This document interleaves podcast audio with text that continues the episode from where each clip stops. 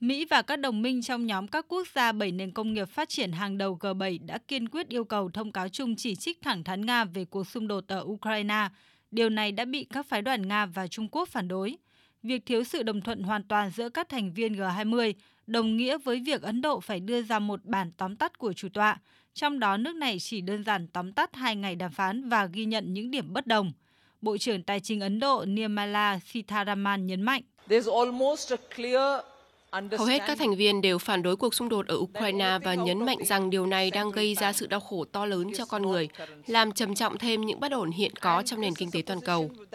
Mặc dù không thể ra được tuyên bố chung và thay vào đó là một tuyên bố về kết quả, nhưng chúng tôi nghĩ rằng chúng ta đã đạt được tiến bộ khi huy động được sự tham gia của tất cả các bộ trưởng.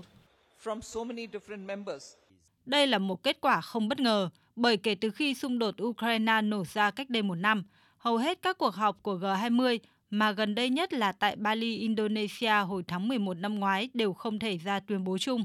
Nga và Trung Quốc đã chỉ trích Mỹ và phương Tây tìm cách áp đặt lập trường đối với các nước khác và đang biến một diễn đàn kinh tế và tài chính thành một diễn đàn an ninh.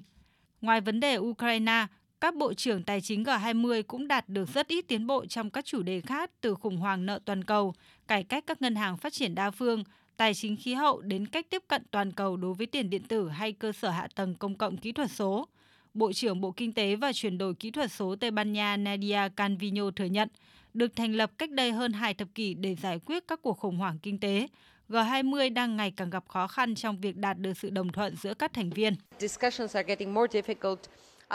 Các cuộc thảo luận đang trở nên khó khăn hơn khi xung đột tiếp diễn. Tuy nhiên, nhờ nỗ lực của Ấn Độ, chúng tôi cũng đã đạt được những tiến bộ về các vấn đề mở khác nhau. Và liên quan tới cuộc xung đột tại Ukraine, Tây Ban Nha tiếp tục nhấn mạnh sự cần thiết phải chấm dứt cuộc chiến càng sớm càng tốt và mang lại hòa bình ở Ukraine.